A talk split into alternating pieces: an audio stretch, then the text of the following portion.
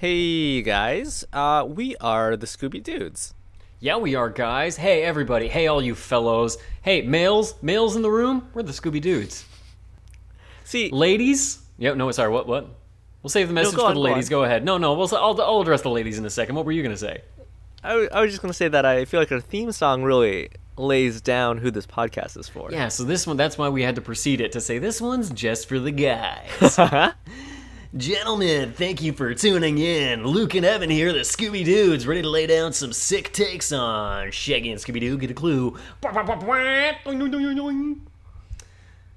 yeah. This this episode, uh, like you said, said Scooby and Shaggy do get a clue. Scooby and Shaggy do get a clue. Yes, that's the one thing. You got me, Evan. I did one thing in this intro I now wish I could take back that wasn't committed to uh, the record. Uh, but we are. No, wait, hang on. Who who are we again? We're the Scooby Dudes. Who's that? Uh, Luke and Evan, not misogynists. No, but I mean, you can you can talk to just men and not be a misogynist. Sometimes I talk to just a man. Sometimes I talk to just a woman. Sometimes I talk to both at the same time. And I'm not a misogynist at any of those times. We just talk about Scooby Doo. It's a podcast. We just talk about Scooby Doo. That's all we're really here for. Um, I'm sorry, I was trying to do a bit. We uh, we're two best friends. We talk about our favorite meddling kids and Scooby Doo. I'm Luke. Again, that's Evan. And uh, What's the title of this episode? this is Party Arty, an episode of Scooby and Shaggy Doo Get a Clue. Our favorite, uh, our maybe not our favorite Scooby Doo series, but an interesting one. Dude, I was so excited to tackle Party Arty because look, I've been such a huge fan. Let's Is this a song? Is Party Arty really a song? A song outside of this? Arthur Sheridan, born July 9th, 1977. Died December 4th, 2008. Better known by his stage name, Party Artie. Is this? I didn't. We didn't talk about this ahead of time, but I guess this episode is dedicated to him. Oh man, I I realized there's some stuff in there I probably shouldn't have played. I couldn't hear it, so I guess we'll see if it picks up. But this episode is done in memoriam of Arthur Sheridan, uh, author of Party Arty, which I guess this episode is based on. R.I.P. R.I.P. Arthur Sheridan. That song that I was playing, and this might be Rest in Party. this might be the first time ever I think that we've like actually lightly embedded a track into like the podcast proper. That was uh I'll have to check and make sure that was less than eight seconds, I think, or whatever. Or is that just the rules of playing encore? I'll have to check on that too. so that song was um by the Ghetto Dwellers. Uh and it was a single called God Made Dirt. God made dirt. Wait, where's Party Artie in all of this? Uh, so Party Artie um, was in the Ghetto Dwellers He- with Oh, Arthur Sheridan, uh, stage name Party Artie. Party. He, he is Party Artie. So he was with in the Ghetto Dwellers with D Flow. Oh, D-Flow, and yeah. they were signed with Get Dirty, Dirty Productions. Wait, say the productions one more time. I missed it. Get Dirty. One more time. Sorry. Uh, Get Dirty. One more time. Get Dirty. So sorry, I can't hear you. Can you wet your lips more? I think that's the issue. Get Dirty. Yo, it's your boy Scooby Dudes. Get dirty. We're getting in for another episode. Scooby and Shaggy Doo get a clue. I don't like this uh, intro. I don't either. I wish we could redo it. I wish we could, but we've only got the studio for the exact amount of time this episode is going to run. Two dudes, Talking about Scooby Doo, two dudes. just like you. Unless you're a lady, mm, this show is for ladies too. If you're LGBTQ, we are your Scooby Dudes. Shaggy and Scooby Doo get a clue. Is what our least favorite series?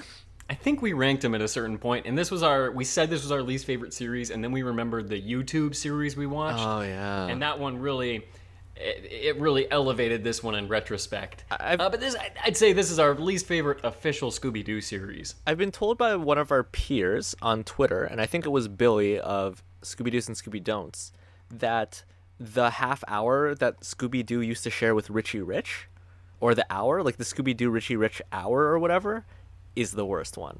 In- but we've in- not yet covered that. Wait, hang on. In his opinion, or it's been scientifically proven it's the worst one, and you and I Uh, are in- behind on the times. In his opinion. in his opinion, gotcha. I don't know. We haven't done too much of that one. We'll have to return to it again because it's not super fresh in my I, mind. I don't think we've done it at all. Oh shoot, we really have to dip into that then to see how good, bad it is. But to me, the original episodes, even when they're terrible, even when there's so many flaws with them, there's this kind of rough spun charm to them that uh, really makes them helps them earn their place at the table. Whereas this stuff is more recent, and so I'm perhaps holding it to a higher standard. For me, there's certainly no nostalgic cachet. It, no, I don't think anybody looks back fondly on Shaggy and No. Scooby Doo Get a Clue. Absolutely not. Well, what really sets this series apart from from the others in the canon uh, is that it really just stars the two characters in the title. It's just Shaggy and Scooby Doo, and even though they exist in a world where we, we've established in the first episode they're friends with Fred, Daphne, and Velma, but they don't spend any time together. And also, like, they're ludicrously wealthy. There's there's kind of a cross between Million Dollar Check or that that kids movie where the kid gets a ton of money, that kind of setup, and uh, the man who knew too little, secret agents who are in way over their heads. They don't even realize they're secret agents, but they bumble their way to victory nonetheless. Um, those I'd say those are the two tropes that play out consistently here. So here's here's what got me really excited about this episode. Um, Scooby and Shaggy have been rich for such a long time. In the first episode, they mentioned this to Fred, Daphne, and Velma. Um, now they're finally going to, and I quote, uh, share the wealth. That's what Shaggy says to Scooby. It's time to share the wealth. They're going to throw a huge party. That's the first line of the episode is it's time to share the wealth and I think there's something we need to I'm to I'd like for us to address the elephant in the room at the start since we brought up Fred, Daphne and Velma a few times. What were your expectations when you found out they were going to throw a party? Well, I know from reading the Wikia that they're going to show up at some other point in the series. I thought, well, duh. Scooby and Shaggy have finally got a moment to take a break from their adventures overseas because this is mostly a globe-trotting uh, series, and they're going to throw a party to appreciate their friends back home. And they say they're going to throw out thousands, or at least a thousand invites. So I'm gonna see Fred, Daphne, and Velma, is what I'm thinking. At, at one point later on in this episode, Shaggy tells uh, a government employee that he's the, he needs he's throwing a party for like I think like a thousand of my closest friends Yeah. or something along those lines. And nowhere in this episode do we have a reference to FDV, um, Franklin Delano Roosevelt, or Fred Daphne Velma. Uh, nor do we see them in all the people that rush in, which says to me that they didn't get invited, which is terrible enough on its own. And if you, even if you argued that they were invited and we didn't see them, they were like three among thousands. Well, here's a question: Would you prefer? Do you prefer this where they're not mentioned and not seen, or would you prefer that they were seen as background characters and had no speaking lines? I would prefer that they're mentioned as getting an invite, and then one line in the middle of it, they can't even find Fred, Daphne, and Velma because there are so many people Oh here. wow, that would actually fix it. But it, I mean, it, Fred, Daphne, and Velma, I think, are the biggest problem with this series, and that's saying something because Shaggy's voice is a thing as well. Oh, Uh, and it's terrible. It's grating. I really don't like it. I, I think it's a very bad decision that was made there. I say it now so I don't have to say it again. But Fred, Daphne, and Velma feels like an emotional betrayal, especially because they show up in the first episode, and and then they're completely sidelined. They're already sidelined when we see them in the first episode. I actually think now that you're mentioning that, which I think that's I said that that's like a perfect fix. I honestly feel like there could be a fun like if you mention them every now and then but made a gag out of it, like Yeah, like make a bit out of it, and you could earn it. maybe they're living their best lives. You know, maybe they're they're doing stuff on the side or or maybe they just they're always busy. So it sounds like everyone, like you said, they're all living their best lives. you know what? Honestly, not a lot even happens in this episode. Not, you know, I was, t- I kept trying to be like, let me write out the plot. I'll see if I can fit it on one post-it note. And then I got the end, and I'm like, man, I got so much post-it note left to fill. Look at all that off-white yellow. Oh man, I mean, yeah, I- there's there- really not that much. there are details that I would like to highlight that I thought were fun. A- Again, so the, the premise of this episode is that they're throwing a large party.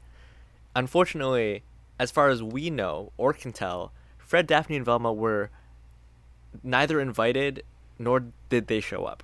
And it's like, it, so for us, that's an alarm bell that's going off throughout this episode that something is deeply wrong. But that's not actually built into the episode at all. Really, the central conflict is between Shaggy, Scooby, and their neighbor, who is the president of the Homeowners Association, and uh, their desire to throw this party, and of course, the villain Dr. Phibes, who's, of course, going to make an appearance in this episode as well.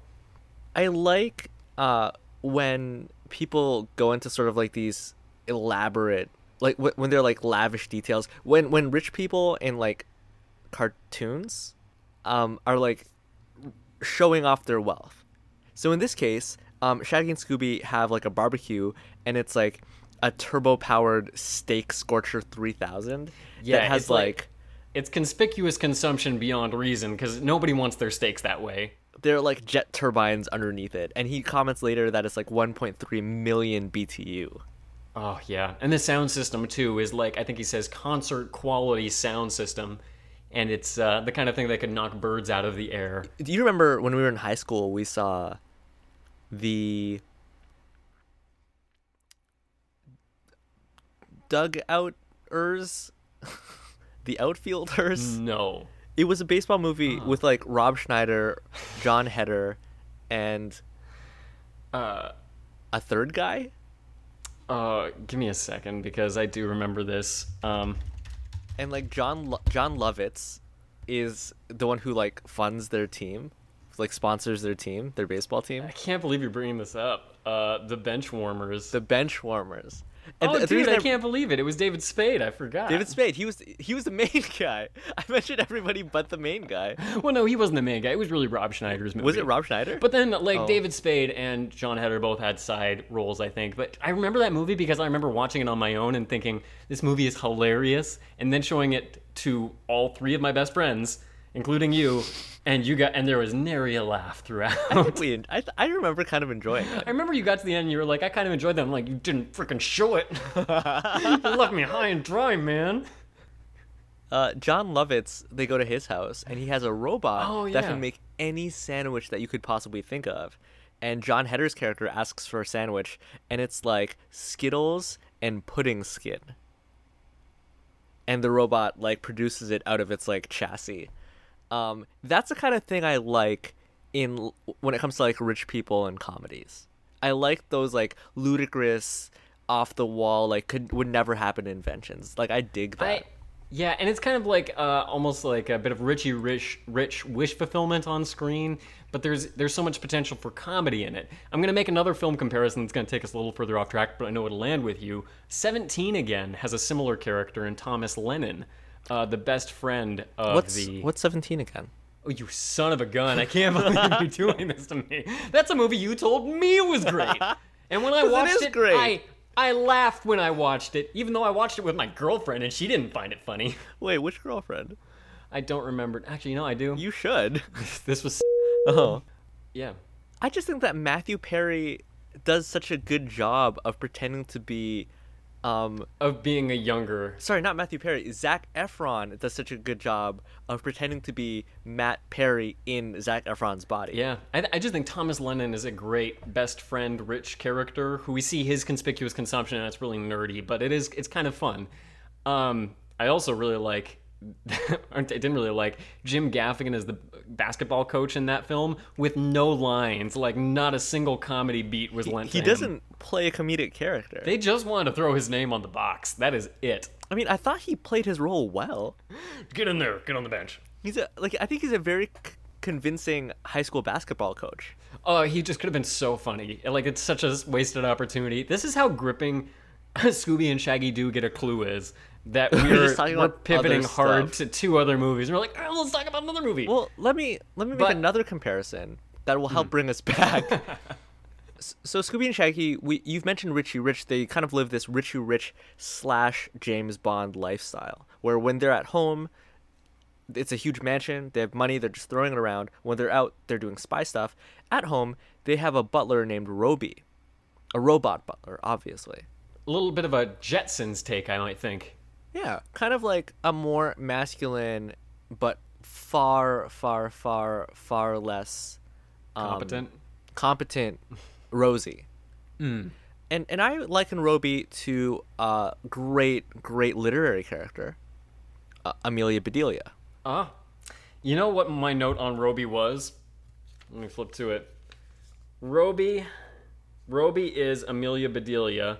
Parentheses. Has Evan already said this? and I think you I might have, have. yeah, in the so past. is- I, I almost certainly have. I think you might have said that about, but like it is a gag they return to constantly for Roby, and nothing but Roby's ebullient voice acting sells these pretty middle of the road puns. I liked Roby when we first saw him, and I think the second time we saw him, I did not like Roby very much in this episode because, as I said in the pilot for Shaggy and Scooby Doo Get a Clue, I don't like property damage. oh, and Roby's all about the property damage here. It's true. Roby, get get the door. Uh, the door is its property damage and security, two in one fell swoop. I just honestly, in this episode, I was actually worried Scooby and Shaggy were gonna run out of money. That was never a concern. I thought that might get voiced at some point. Their their concerns are so off the wall, and if I can take us through a couple plot points to say why. Uh, Scooby and Shaggy are throwing this party. They're like again the flamethrower grill, the super sound system. It's all bugging their neighbor, who is like palm tree catches on fire, and the sound system like blasts out his windows. And the dump truck that's gonna dump the dirt for their bike rally dumps in his pool instead. So he marches over, and he's about to give Scooby and Shaggy what for. Um, and they're clueless, so he writes them a ton of violations, which they deserve. Yeah, his his name is Thurston Havensimp, and that's a last name that Shaggy can have some fun with, because Shaggy, canonically bad at la- at names. As I as he kept hitting this, and they really kept hitting this, I thought this is a trope. This is now something that we need to elevate to trope level. Shaggy mispronouncing, getting someone's name wrong. In the first ever episode of Scooby Doo, he makes fun of a la- guy whose last name is Mister is White. exactly. They seeded it in there. This is so it's central like to his character. Not only is this like a normal English word, this is a normal name. it's one step away from Mr. Name. It's it's almost it's almost impossible. Well, and again, Mr. Name, you could have a field day with that. Uh, did you catch some of the the Mr. Havensimp play names? I think one was half a shrimp, Half a shrimp was my favorite. which is a little bit of a pun, as Mister Havensimp is quite diminutive. He is quite diminutive, which, as we find out later, is is something he cares about. I also caught Mr. Hanky Cramp, Mr. Hamperstink. Hamperstink was definitely the most mean spirited of the bunch, I think. It was it had stink in there. It was really not nice. But but then there was also Hazel Skunk, which is no nicer, and uh, and Harry Slacks, which isn't too bad. We might say Shaggy kind of inconsiderate. Scooby also throws in a Mr. Handkerchief at one point just to jump on that bandwagon. Felt left out. Uh, Yeah, so, but they also call him Mr. H at times, like to try and ameliorate things. Very effective because they needed to get on his good side. As you mentioned, he wrote them up a bunch of citations. It is because he's the acting president of the Housing Association, which is not uncommon for better off neighborhoods. No, yeah, definitely not. Even not so well off neighborhoods have somebody who needs to trip on the power and make sure everyone's mo- mo- lawns are mowed And- mows are lawned sufficiently. What my favorite gag in this entire episode is when he says he's a president, they think he's the IRL president of the United I was- States. I thought of that gag. I ran through it in my head, and I'm like, I don't need to mention that. I didn't care for And it. you didn't like it? love that I gag? loved it. I loved it because they're just like, oh, like Scoob is the president. Much better. And- Shaggy does not sound like that in this show. The thing is, no matter what you do, even if you try and imitate the Shaggy in this episode, you will sound better than the Shaggy in this series. I just love it that they both put their hands on their hearts and they both hum in unison, like. I'm so glad you did that because all I could do, I, w- I started going, like, oh no, that's not right. But Mr. Haversimp is having none of it. Or haven't, Mr. Now. have- Mr. haven't Havensimp is having none of it. Uh, because he says, even on top of all these other violations, there's one he's sure they won't be able to fix. And that's violation 613. Six one three. Oh, we we were close. Six. I'll, I'll edit it nice. And that's a violation essentially for having Roby, who in, in the in the beginning parts of this episode, as Scooby and Shaggy are screwing stuff up, Roby's also causing chaos and endangering Mr. H's life. So it's also pretty fair. Uh, citation six thirteen is a device that presents a clear and present danger to the community. Oh, for a second there, I thought you were giving us ancillary information about the number 613, and I was about to blow the frick up at you for stealing my deep dive. Because I, Wait, wait, wait, wait. What's your deep dive? My deep dive is on the number 613. Oh, Why you're the worst person I know. 613? Because they reference it again and again in this episode. They call Roby, we got to worry about our 613 over here. Um, so 613, the first result I pulled from Google, Evan, I assume that's a sigh of deep interest. The first result I pulled from Google said 613 is the natural number following 612 and preceding 614. Contents, brackets open, hide, brackets Oh close. my gosh, dude. Can you? Interesting fact it is one of the only three numbers in the 600s that has its own Wikipedia page. What? True story. Very, very true. Say, wait, there are only three numbers in the 600s? Only three between 600 and 699 that have their own Wikipedia page. I'll mention very briefly the other two are the number of the beast. Of course, that's 666. Is the other one 626? The other one is 616. 616 which I for Marvel. You know is Yeah. another possible, what might have been the original number of the beast. This is the only other one that has its own Wikipedia page because it has a lot of importance uh, in Judaism. Uh, in the Jewish Kabbalah, which I'm so sorry for how I pronounced that, the Jewish Kabbalah, You could just say Kab- Kabbalah is like not. It's like in the in the lec- American like, English lexicon. in the public lexicon. Yeah. Oh boy, oh Doty, pull it back, pull it back. this is, Evan's not gonna let you do deep dives anymore. Let me see. I also Wait, wait. opened What's up- its significance? What is its significance in Kabbalah, though? And all Wikipedia tells us is that it's a very significant um, number in Kabbalah. But they don't tell us how. These sneaky Wikipedia editors are being miserly and keeping all this knowledge to themselves. I can't believe I went there for the laugh. I needed something. Um, hang on, a couple other things. The Beatles mention love in their lyrics 613 times. What? The number 613 hangs from the rafters at Madison Square Garden in honor of the legendary New York Knicks coach Ron Holzman's 613 victories. Oh. And in Scandal, the secret agency is known as B613. Oh, and hang on, the pomegranate is said in Judaism to have 613 seeds. That was so boring, I didn't notice it. Man. The big takeaway here, people, is that Roby is a 613. Roby is going to get Scooby and Shaggy, they imply, kicked out of the house. And this is important because Scooby's the secret formula to give Scooby Scooby snacks that uh, turn him into magic stuff is contained within a lab in the basement of this mansion. We didn't mention that, but that's a thing. And and I will say that Shaggy actually puts Shaggy is actually very um uh, you sort of liken him to what? Like the man with one red shoe? You said something like that earlier? Uh, well, that's the Tom Hanks movie, I think, that fits the same bill that I haven't seen, but The Man Who Knew Too Little. With, Man uh, who knew too little, right. with Bill Murray is my point of reference. in in spite of being kind of like going through life, maybe not noticing a lot of the big hints that's that things are amiss. Shaggy actually puts two and two together. I would say multiple times in this episode. He says it occurs to him that it's not so much just that they'll lose the mansion, but that they'll lose the lab and they need the lab. You know, it, he he could on the surface it's bad because it's like oh we'll lose the house, we'll lose the money, we'll lose like the food and and blah blah blah blah blah. But he I, I think that he's sort of applying himself a little bit more mentally in this Yeah. episode. I don't know. I think the two are a little bit more in conflict than in tension, uh, because he's. Oh, I guess wait. One thing we haven't mentioned: his uncle Albert. Uh, he inherited all this money from Albert, the brilliant scientist, and uh, they're also being chased by Doctor Phibes, who wants the magic formula to these magic Scooby snacks. Um, so Doctor Phibes is continually coming after them, and they in turn want to find. Uh, his uncle Albert, who they know is still alive. We get references throughout the series. Let me make another reference because they're they're already trying to stay on the good side of Mr. H. Um, and then Roby informs them that like the house has just been like storing solar energy for like weeks or months and needs to uh, unleash it in a in a blast for some reason.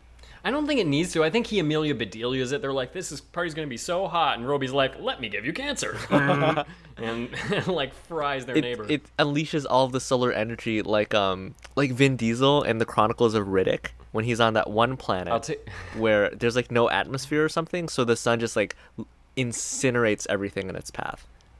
I haven't seen Chronicles of Riddick. I'm sorry. Come on, have you at least seen Pitch Black? The movie that preceded it? They're the same have- series. I have not seen Pitch Black. Have you seen, by the way, have you seen Memento? Any of those copies I've got lying around? I see you. I see you've got a DVD partway into your DVD player, Oh. like it's all there. One little push, almost if a butterfly landed on the side of it, it could just slide in. Is that a memento reference? It's not. That kind of hurts. That. Um. So Roby again torches the next door neighbor. So the next door neighbor is really ratcheted up. If I can say a couple things about the stakes as we have them in this episode, Scooby and Shaggy aren't going to be familiar with Dr. Phibes' plan coming after them until late in the episode. For most of the episode, you'd think their worry would be this thing of like, oh, we're going to get kicked out if anyone finds Roby. But it seems like they then transition to a concern of Roby's not going to be able to butler for our party because the, after they they quickly solve the issue of all the uh, all the citations, they get allowances for all that stuff because they're rich. Apparently, they buy their way into it. Yeah, Shaggy realizes that as a rich person, as as a one percenter, um, you can literally just throw money at problems until they disappear. He calls he calls an office, uh, like I don't know, like a municipal branch of the government. I have no idea, and says he needs all these permits, and then he, he asks them how much it'll be, and then he says, "I'll give you double." And then That's when I was worried they were gonna run out of money. he said, "I'll give you double, and you don't need to come out here and check or anything." Cool. And he hangs up. And bef- right when you and I were both thinking this is now a financial issue, all these citations just pop out of fax machines hidden all over the living room, and they're like, "Oh, sweet, we got," or no, all these allowances, so they got permission to do all this stuff. And they kind of then elide the issue of Roby's going to get us kicked out. Because later they just say they put Roby in the basement. Roby's not having any contact with any neighbors, so it's fine. Their issue is Roby, we need like- another butler. He Amelia Bedelia's himself. He lies low by lying on the ground, and also he Cools. stays cool by covering his, himself in ice, and also stays out of sight by covering himself with, in ice. He's doing all three at once. Um, but so yeah, then Roby's pretty much taken care of, and now Scooby and Shaggy are like, we need. Where are we gonna find another robot butler to host our party? It's like, dudes, just get a butler. Yeah, you have look. You literally threw what I was assuming was hundreds of thousands of dollars at getting because look, it's a lot of permits, And and like double the amount and enough to bribe government workers. and they got them in seconds. So I'm assuming he. Re- so like, if you can pay that much money to get these permits, literally hire Human beings. not even one person, several human beings, a, an entire catering service. But no, they need for some reason, and that's a little bit of the, it's a little bit of an idiot plot here that we've got. It's not super well baked in that regard, but it gives us an in for Doctor Phibes to send an evil robot Scooby and Shaggy's way as a butler, and then we can have more of these the man who knew too little type gags. Dr. Phibes has had Scooby and Shaggy under surveillance. It's it's Agent Two. Agent One is nowhere to be seen. Kind of a, I really missed him. I it seems weird to have one and not the other. I feel like again we needed a reference to what Agent One is doing. This show almost like assumes we're not getting invested in our characters. It doesn't give us a chance to. I think that absences are fine and acceptable, but if you can use them for jokes, you can and you should. You know, like just explain why people are missing. Just do it. Go for it. Lampshade it. Um, but in this episode, all we've got is Agent 2, who is uh, maybe a bit. Well, they're both so strong. They really are the Bogle and Weird of this series. And and I think they work best when they're together, when they're able to play off of one another. Yeah, because I think Agent 2 in this in this whole episode, I'm realizing now, is really searching for a scene partner. Hmm. I mean, you do more improv than I do, which is to say that I don't do improv at all. yeah. And I barely do it. But I'd say I have also in my notes Agent 2 is the protagonist because he's the most interesting to me when we really get into this episode. He, I feel like, has um, a bit of an arc in this search for kinship. But, uh, but Agent 2 alerts Dr. Phibes. Dr. Phibes, Dr. Phibes, we got, look, they need a robot. Maybe we can do something. We can send somebody down there. And I, I really like the gag of him busting in on Dr. Phibes. That I was actually I thought very funny because uh, Dr. Phibes is oh, this would be a chance for you to Oh, do the line do reading. my voice. Here, let me pull it up. Mm-hmm. I was practicing it. I always worry about my neighbors hearing me trying, like, "What do you mean? Get out!" They're like, "Holy crap, our neighbor's crazy. we need to move." Um, They're gonna call uh, the president of the neighbor the homeowners, association. All right, Dr. Phibes, let me just find him as a point of reference real quick, real quick. I'm well aware that it's still in the testing phase. But he can also go a little more open. He can sound a little more human. I I really like he's talking Uh, about like his hot hot mocha latte. There's, oh, hang on. Let me find that exact line reading. I'm sorry. That's you're so that, right. I really like that. I thought that was really cool. I do great. want to actually. find that because that the timing of Agent Two busting in was the part that really sold it. Agent Two looking at all the security cameras, a lot of them, by the way, and playing a handheld video game, the kind where there's only one game built into the hands. There is one thing in life I savor more than revenge. Do you know what that is? A hot, hot, hot, hot mocha latte. Agent 2 slams the door open, knocking the mocha latte right into, like, just this splash into the face. So good. For a show that really struggles with comedic timing, that was a really well well paced moment. To me, to me, it's perfect in that like he says hot enough times for it to be funny and enough times for you to really believe that it's very hot. It's hot, hot, hot, hot mocha latte, and like right at the end of latte, right when he's at it, Agent Two slams it open. And it's that kind of thing where there's only like two frames between the latte just sitting there and it being just a blur of hot liquid melting his face. Agent 2 overhears that they have a party. He's very excited. He wants to go. But more importantly, they are on the lookout for a new robot butler. That's where the art of Party Arty comes into play. Apparently, Dr. Phibes has a robot on hand uh, named, it's the Automated Robotic Tactical Unit, which stands, that's R2. R2, yeah, I really wanted them to do something with that. Again, at least lampshade it. At least throw a line on it. Um, but uh, and this was made by his top scientist, Dr. Trebla, who uh, says that it's still in development, still some kinks to work out. Uh, it's. I mean, it looks like a cartoon robot. It, it has a very like spherical. I've already used the word chassis once in this episode. Let me use it again.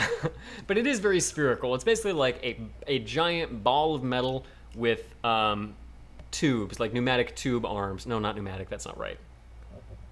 What's the thing where they're like ribbed for your pleasure or whatever? Is that not right? is it pneumatic? Why doesn't McDonald's ever do that when the like when this when the McRib comes out? say it's McRibbed for your pleasure? Yeah, why aren't these sandwiches ribbed for your pleasure? Why don't they make why don't they make a Big Mac that has McRib patties instead of burger patties? It'd be so nice. It'd be and well, you know the McRib is so crappy, but they just put such nice sauce on it. I've never had a McRib, but I've always wanted to because it's like fake crappy ribs, which I used to eat at our college cafeteria back in the day when they still served those. Yeah, you love those. I mean, you used to say you really wish they got a fake rib oven rather than a pizza oven. You were pulling hard for that, right up until they went the other direction. Okay, Luke, not fake rib oven, fake rib mold, so that I could cast these bricks myself. Oh yeah, like you wanted a like they had those waffle machines. You wanted that for ribs and just a a gallon container of raw meat next to it. I don't hate that. I, I I'm on your side now. Now that I'm on the other side of describing it. Oh man.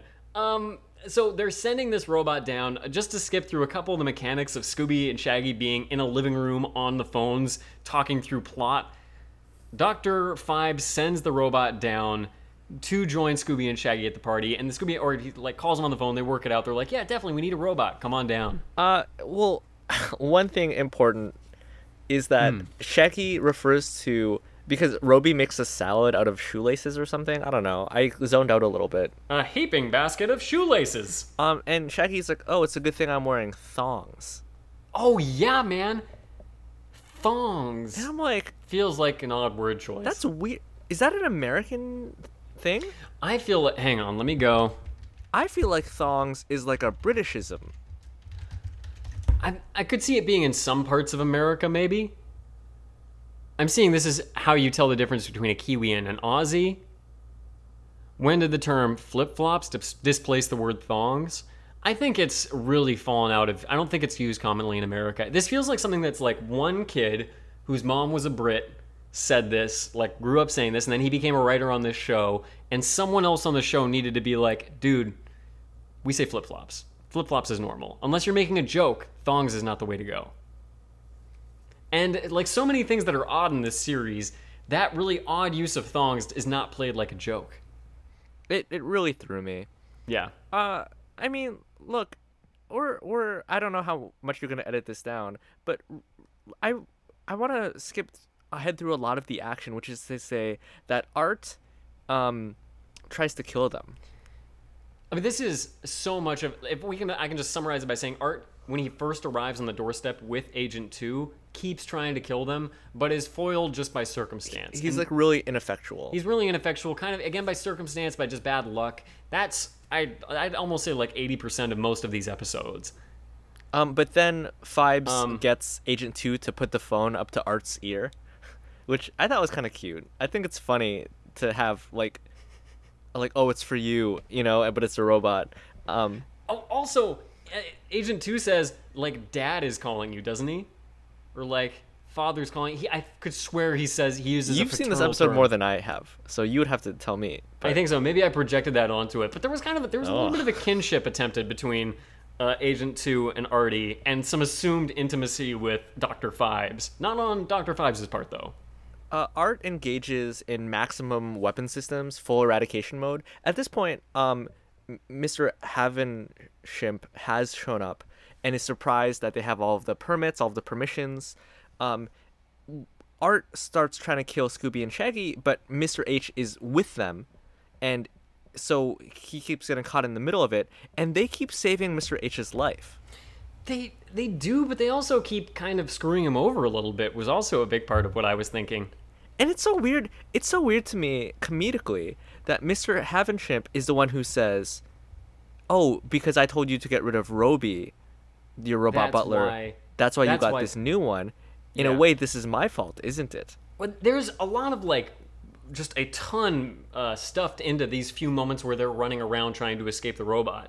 Shaggy, when they first start running around and and uh, having uh, Mr. H is like, "What's going on?" Shaggy says, "I'll level with you."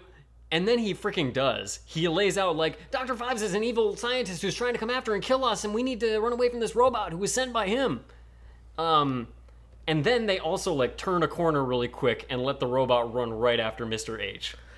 Oh, the the other thing, just to pick up a thread I uh, dropped earlier, Shaggy figures out that the robot must have been sent by Doctor Phibes, which I thought was again him putting two and two together in a way that he normally doesn't do.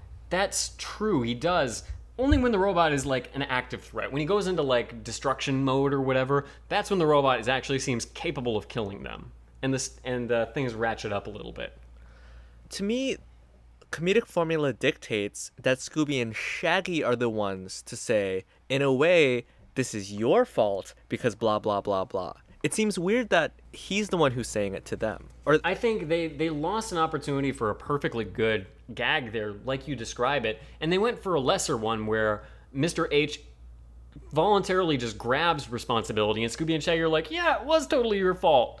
And it's like I don't know, I don't see Scooby Scooby and Shaggy could just actually believe this. I don't see that at play here. They're not foisting responsibility, which is more interesting and funny. Also, like earlier, I want to say give Mr. H a little bit of credit when he shows up the party. Although he says it's like aggressively or unrelentingly bad taste, mm-hmm. They did fix all their citations. He has to give them credit. Hey, you know what? You guys are on the up and up now. the other thing about Mr. Havenshimp is that they keep saving his life and he keeps making a huge deal out of it. In Mr. Havenshimp's mind, he has um, given them so much hardship that the fact that they're still willing to save his life is a shock. He's done nothing to actually harm Scooby and Shaggy that they haven't done to themselves. It's like uh, one rich guy is working as a okay, like he's. I was gonna say a cop gives someone a parking ticket, and then he's like, "I'm so sorry, I gave you a parking ticket, and that like caused bad things for you." Um, but then I was like, "Oh, but the cop is also rich, so he's not an everyman." So this is like uh, an Oh, okay. heiress cop who gives someone a parking ticket. um, I mean, the cop is power tripping. Let's be honest. The cop uh, took this job to power trip. Doesn't need the money. Uh, Mister Mister Haven Simp Haven Simp is not a bad guy. I guess is the point I'm trying to reach towards. And I do think he's slighted by Scooby and Shaggy more than he's helped.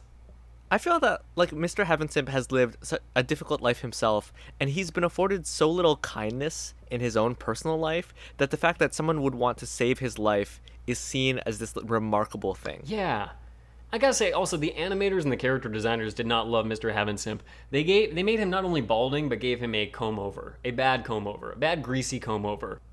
He's also very short. They make a height joke when he arrives at the house, and Scooby and Shaggy can't see him outside the door. Like the doorbell rings, and before it's like ding dong, and before the dong, Scooby's like, "No one's there." then Shaggy takes one look, and we don't even see through the peephole. Shaggy just looks, "No, there's no one there." It's so It's like Scooby, you're a dog. yeah, you know. Your head is lower to the ground. Like the timing in this episode was a little fraught. To move things along in the chase scene, um, the robot that's evil as a art is about to attack the gang, but then Roby busts onto the scene. You're like, oh, this is Roby's time to shine as he defends everybody. uh, Roby, in a way, what another comparison. Roby is kind of like the Iron Giant. You know how at the end, spoilers, sorry for a movie that came out in like the early aughts. Yeah, d- not even spoilers. I don't think so. At the end of the Iron Giant, he um, reveals that he has all of this like really advanced like alien weaponry it, that comes out of his uh, robot body, and and Roby is actually extremely comparable, I think, because he hitherto unknown has all of these attachments that are actually quite deadly. Um, he has a uh, he has a cleansing jet of warm sudsy water, a feather duster, and Oh, a no. dental floss dispenser. That's illegal in California. My goodness. Roby is a veritable uh, Swiss Army knife of death. That's basically Shiva is a Swiss Army knife of death if you think about it. I really hope Many arms. no Hindus yeah? listen to our podcast. I feel like a Hindu would think that is so good. I'm going to use that when I am telling people what Shiva is now. Yeah, let me let me liken my deity to uh to a Swiss uh multi-tool. All right, you know what, man? We've got a lot of Hindi listeners who do business in Switzerland. I think this is going to be a valuable metaphor for them. Um, funny enough, one of the dental floss of those Inspector Gadget type ga- uh, attachments is the one that Roby uses to foil to some degree art. It catches an art spinning blade, and then Roby swings around like a tetherball spun by Art because Art is a far superior combat robot, smashes Roby through a wall, and then we're back chasing. And I feel like someone in this writer's room has a fetish for size stuff. Because we don't need to return to the shrink ray as much as we do. You know what? I actually really like that. This shrink ray is what is episode two, I believe, I feel like it's in every episode. It's in episode one as well. or maybe it was Yeah, it episode was. one. Episode one. No, it was in episode one. Also, episode It was episode one, one that they got was netted the- all over, and that was in the shrink ray area. But wasn't there also the episode where there's the giant burger at the beginning with like You're a, right. Again, like I think they keep coming back to the shrink ray. They more than their best friends. I feel like episode four. I think episode four was the main shrink ray But there's episode. a anyway, lot of I- shrinking. It doesn't matter. The, the point is, There's shrinkage. I like that they go back to it. I like that they're acknowledging that this is a device in the lab, and it's not every time they go to the lab, it's like a new device. It it creates a sense of consistency in setting. I think. I, I guess. I, I think it would have been more interesting for me if we saw variety in the stuff that's in the lab rather than the Scooby Doo snacks, which are kind of a. They're a bit of a. Um, not MacGuffin. Um, is that a term for something that just it fills whatever role it needs to? It's No, it's a plot device. MacGuffin is something that people want. That's it. It's just something That's that it. Yeah, it, want. it doesn't work that way. so, I- mean, Well, I mean, it kind of is, but it also has this secondary function is giving Scooby Doo these superpowers. In this case, sorry, go ahead. yeah, no. Uh, uh, tell them what they've won. You've won! Scooby Doo as a Transformer type robot. Scooby eats the Scooby snack and it turns him into a robot, like a Scooby robot. And then we have an action scene in which Scooby sounds like a badly voiced Tyrannosaurus Rex. You know what I thought? So they're, by the way, just quickly, this is all in the lab. They're down Oh, yeah, in the they- Mm-hmm. lab right now. I thought that Scooby's sound uh, effect there was a Mecha Godzilla reference. Oh, okay, maybe that. And you know what? That fits with the design a lot better. Can I say at this point? So Scooby is basically having like a like a not a kaiju fight, but like a Jaeger fight with this other robot. If we Nice. want to go up the Pacific Rim, We do. at, at a point the robot ro- uh, art has fired a laser beam at Scoob and it has bounced off of Scooby's i'm gonna say it again chassis Keep Uh, you know it, what? man. It's lovingly rendered. i think i was in my 20s when i figured out how to pronounce that word here's the thing here's the, here's what struck me as as the camera pans and captures the flight of this laser, it goes past a giant robot in the background. No. I kid you not. You gotta be kidding me, dude. Which is to say that Scooby and Shaggy could have simply gone into this very large robot and piloted that and skipped this entire Scooby Doo step entirely. Yeah, I mean, they gotta pull out the Scooby Doo, the Scooby Magic Scooby Snack thing, which feels very like uh, obligatory when it shows up because it's always like, oh yeah, these things do this thing, eat it right now. Like it's like they want to get it done with uh, as quick as they can. It's unbelievable that they like showed that they had another option. Like, yeah, we could have Like done there's that. another robot in the background of this robot fight scene. I I just feel like it shortchanges their setup as being in this brilliant inventor's lab, um, with all these devices they don't fully understand how to use. Oh, also at, at the beginning of this little melee, Yeah. uh, what they do is they shrink down Mr. H to keep him safe from harm. Not really. I gotta. I'm sorry to correct you here, but they don't do it to keep him safe from harm. Not one bit. Shaggy says, "I trust you, but not with this." And then he shrinks Mr. Haversim and puts him in his pocket so that he can then give the Scooby snack to Shaggy. Uh, to Scooby, excuse me. He does this because he does not trust Mr. Haversim, Havensimp with the uh, the secret of the Scooby With the knowledge that they're and again, I, I really want to hang on this because he just like while running for his life with Mr. Havensimp from this killer robot that he allowed into his own home, he's like, so we're getting chased by this evil scientist and he blah blah blah, government secret, government secret, blah blah. blah. But everything but the Scooby snack he basically mentions in in short. But he doesn't trust Mr. Havensimp with this, so he against Mr. Havensimp's will shrinks him down to ant to like pocket size, literal pocket size, because he puts him in his pocket. That is, I did miss that, and I am really glad you caught that. Um, I am also just gonna fast forward a little bit. I, I'll- I guess, practically to the end, which is to say that as I expected and was pleasantly surprised to see, they just end up shrinking the robot. Yeah, makes perfect sense. That is a good completion of that part.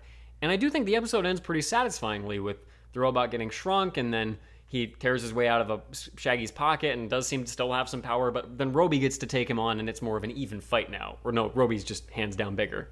And this part I found delightful. There, there were parts of this episode. What I did not find delightful, the seemingly very conscious decision to to nix Fred, Velma, and Daphne from this episode. Yeah, again, it's kind of hard them. to see past that to see a lot of the other stuff that's going on. Even though, again, I loved so much stuff, we didn't even have time to mention that Agent 2 was wearing a shock collar for the entirety of this episode. Because Dr. Phibes wanted to try his kink play out, I guess. Yeah, it, I couldn't. I mean, I guess that's the problem with watching this is like someone in his like mid to late twenties. When I see a shock collar like that, where one person's in control and the other person isn't, Our listeners in their 20s know what I'm saying. You guys get it. we've all done this.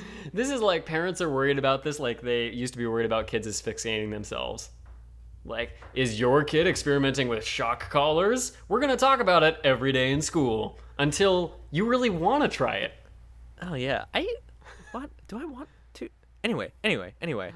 okay, we're gonna move on from that. But just to say, Agent Two did have like there were some moments where that seemed justified, where Agent Two is about to give away Arty's real nature, and then he doesn't. But I just loved how Agent Two went through the entire episode just being friendly and bro-ish with everybody. Like He just "Hey, wanted to. He just wanted to party. Like literally, all Agent Two wanted to do was go to a party and have a good time, and he does. He doesn't even get his comeuppance in this episode, which is what you would expect in. This is weird to say a lesser cartoon. Again, I. It, weird to hear those words come out of my mouth. Which, and honestly, this is often that lesser cartoon, but not right a lesser here. cartoon would have had them, for example, catapult Roby out of the mansion, and along the way, Roby would have collided with Agent 2 and taken him with him, yeah, that's exactly right. thereby punishing him for nothing. I think a lesser show would have punished Agent 2 for just going out and having a good time, but not the show, and I and I really like that choice. Yeah, they they did enough of Phibes punishing Agent 2 for almost nothing. That I think we had our fill of that. I, I also want to throw in one more line reading from when Arty really starts chasing Scooby and Shaggy, and they all run past uh, Agent 2, who's still having a great time, and he says, Oh, you just have to keep running. He's pretty much indestructible. and it's just this little bit of flavor on that one line that I at first I'm like, did something did he something interrupt him? No, he's just putting some mustard on it. All right, Agent Two. And uh, You don't like putting some mustard on it? I was trying to put some mustard on my description of him putting mustard on it. what I want to cap this off with, and and really was the end of the episode, and which again I found delightful, was that when Scooby or Shaggy, I guess specifically, um, when he regrows, Mister Havensimp, he gives him longer legs. So that he looks like what's his name from Despicable Me. Gru. he really does. That's the, it's the super skinny legs and Tweedledee Tweedledum esque body. I posted this to Facebook and nobody um like reacted to it. Like there were no likes, there were no ha-has. Um the airport in Sao Paulo in Brazil, you know how airports have like the the letters? Like Toronto's YYZ. YYZ. Oh yeah, you've got your yeah. hmm um the airport in Sao Paulo is GRU. Gru. And I commented uh my my caption for this photo was my least favorite part about this airport are all of the minions walking around. But nobody got that. Nobody ah Or maybe people got it, but no, they didn't get that, man. They just didn't get it. well, I mean, you just got real serious. oh, like a gut. I'm trying to em- I'm trying to emote more in these uh, in these recording sessions. I don't mind that you do that. That's for my benefit more than the listeners. But hey, It's it's not for the benefit of our listeners no, at all. it's just for me. The amount of things Let me throw some mustard on this. Yeah, do you like about the way that I threw some mustard on my face for this? I wanted to do it up a little bit for Just you. literally smearing this Dijon right in there. It's uh yeah. Honey mustard is my favo.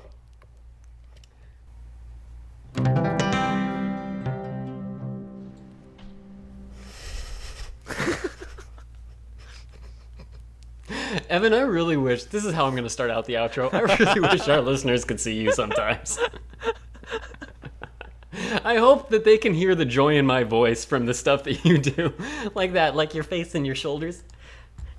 Just doing a little dance.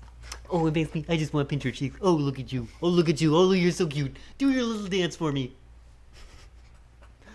Oh, he's so adorable. Look at him. Hey, hey, everyone, come look at Evan's dance. No, yeah. Oh, no. Oh, he's so shy. Look how shy he is. hideous. Look how shy he is.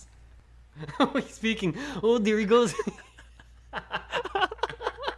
Is it bad that I love the physical comedy we do? It's just it delights me every time. Yeah, that, that one of the highlights of recording is something our listeners will never be able to I think it's it's because I st- I listen to stuff like Comedy Bang Bang or Improv for Humans, and an in and I'll notice an in joke when it happens. I'm not on the inside of it, but I'll hear the laugh. Like it's so genuine because there's a degree of embarrassment. It's almost like breaking on stage, and I'm like, oh, I should make our podcast all that.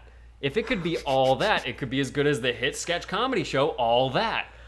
Oh my. listeners, we want to be all that for you, and we hope we have been. But there are a couple things where you can catch what we aren't even on the podcast, where, we are uh, things we can only be online. Yeah, please please uh, check out facebook.com slash Scooby Dudes Please. and maybe like that page so we can finally get to 100. Do we not have hundred likes yet? What? What? We have 99. ninety nine. Dude, I feel like at this point our listeners are straight up cucking us. Please don't say that on our podcast. I'll uh, I'll censor the first C, but that's it. that's all I'm doing. Excellent. That's really the worst part. I think our listeners are when anyone when any one of them sees that someone else has liked it, they remove their like. and then when they've I been in the community, get rid of the king part of it. I should. Wait, the king? So should it still be cuck or should it be cuh? It should be anyway. We're not gonna get into Cub Cubbeep. that. Um, follow us on twitter.com slash or sorry twitter.com. We're at the Scooby Dudes, and tweet at us or at us. Like, oh, I guess those are the same thing.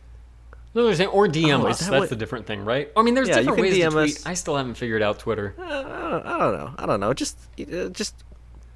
You know how some people are like, keep my name out of your mouth. I want to say, put our name in your mouth. I can't even fault you because keep my name out of your mouth involves saying my name, your mouth. And that's like half of call me by your name. I don't know. That's like That's so intimate. It's like you saying "keep my name out of your mouth" is basically a come on. Like, come on, man. That's a come on. Oh boy. Um, but listeners, we're we're wherever we need to be for you to reach us. So we're on Facebook, we're on Twitter, we have a Gmail at we're Scooby Dudes Podcast at gmail.com. We've got a website, ScoobyDudes.com. We couldn't have made it simpler for you. If you're listening to this episode and you want to see screenshots of what we just talked about with funny captions, show notes, trivia, corrections that you can read before you email us that we got something wrong, it's going to be ScoobyDudes.com. And I actually think even for this episode, or for like for this show specifically, I think I typically manage to put gifs together, which I think are a lot of fun. There's a lot of action in this episode, and that is a great way of seeing it boiled down and still filtered through the Scooby Dude's lens. Uh, yeah. So uh, maybe shoot us an email. That's just ScoobyDudesPodcast at gmail.com. Yeah, I guess the first time I said that wasn't good enough. I, did, I, did I say it wrong or something, or my delivery off? I don't know, man. We can take a second. You want to give me some notes here? Evan is so. I'm. I, listeners don't know like how long we spend before recording and then during recording, and how long it's been since you've eaten since then. Listeners, Evan is so hungry. He's so hungry. oh gosh. Dude, what the heck? oh my goodness. It's like you're doing facial motion capture in front of me. Oh my gosh. It's good. It's good work, dude. I like it. Yeah. Okay. Um. That's everything except iTunes, where we could use another review. Please go to iTunes and leave us a review. Evan will read it live on air, no matter what you say. So go there and say whatever you want to say. If it's five stars, I don't want any of these like four stars, three stars. No, no, no. I'm not gonna read that. But if it's five stars, I'll read it. Yeah. We don't read lesser reviews. So don't bother writing it to us. If you want to give us feedback, again, always send it privately via the Gmail, Scooby Dudes Podcast at gmail.com. Wait, Luke, I said that already. Yeah, dude, you delivered it like a chump. It was so sloppy. Oh. Like, honestly, I'm cutting it. I'm, oh no, oh no, Evan, that face. Oh God. I can't believe the amount of power you have over me with that. Uh, uh, Oh, listeners, that's why you listen to the end. You also listen to hear us say the names of our patrons every week, which we love to do. People who donate money to us on patreon.com help keep this podcast afloat. They help cover the original title card art that we sponsor for every week's episode, and they get original, unique content every week in return for it. uh, hold on. Just edit this out one sec. Oh, no worries. Are you just are you still upset at me over the, calling you out on the Scooby Doo's podcast bit? Oh yeah, look at that scrunched up face. Oh look at that. oh look at it. Oh it's so so wow. Oh yeah, showing those bottoms. Oh no, yeah. Oh no, you're really fussing. You're a baby. Swaddle me. Speaking of title card art, uh, this marks what I believe is the last title card art from a very good friend of mine, Ashley Constant. Uh, if you want to follow her and check out more of her stuff, you can go to instagram.com slash Ashley Cheree. That's Ashley, A S H L E Y C H E R E E. So uh, please support her in the way that she has supported and partnered with us. I think that she deserves it. That's it. This is w- one last. Oh, thing. yeah? What's the Uh, one last I've thing? really neglected to do Huh? this. Um, so Luke and I, on on a, what I'm gonna dub a quote unquote normal podcast. Typically, the outros will involve where you can reach out to each of the co-hosts individually. oh yeah, everyone has their unique plugs typically, but we only ever plug our own podcast typically. Yeah, you don't really have like an internet internet presence, and mine is like almost entirely our podcast. Yeah, it's true. I've got nothing. I'll let you guys know when I have another project, but this is it for now. But I did want to say that I actually um, have another podcast which is about the ABC sitcom Selfie. It's called Selfie Valuation. And if you go to, if you basically just Google it, Google Selfie Valuation, and my podcast will pop up. Hold on. You know what? Let me check to see if that's accurate. I don't know. Let's set, let's try it. this is just. nope. Oh, not even the top two. It's not in the top two. Ooh, uh, trailer. It's on there a few times. It's top five. It's the third. It's the third one for me. But like, if they search it out with your name, with Evan, you'll definitely find it. Go to go to soundcloud.com slash self evaluation. And that's our that's the podcast. We're like I don't know, like four or five episodes in. And honestly, you know, growing pains for every podcast, but I think we've really hit our stride. If you enjoyed this sitcom, which starred John Cho and Karen Gillan for um, a period of time in 2014, I think that this is a really fun look back, and we are really breaking things down. I, anyway, I'm I'm really proud of it. It's taken me a long time to give it a shout out, but I'm doing that right now. Oh, I think it's really great work that you're doing with uh, with Beth. I mean, if you guys love this uh, sitcom that came out in about 2014 with uh, John Cho, and I think Wait, wait, wait, who's Beth? wait, what? Who's Beth? Your co-host? What? What? No, it's just me. Just you? It's just me. You're just wait, just you is. why, why are you saying? say, say that again. Hang on. There's something in there. It's just just me. You're not saying that normally, Evan. I feel like something's not right. me. me. Evan, again, it's I don't know if that's your emoting, but I felt like you had fangs there for a moment.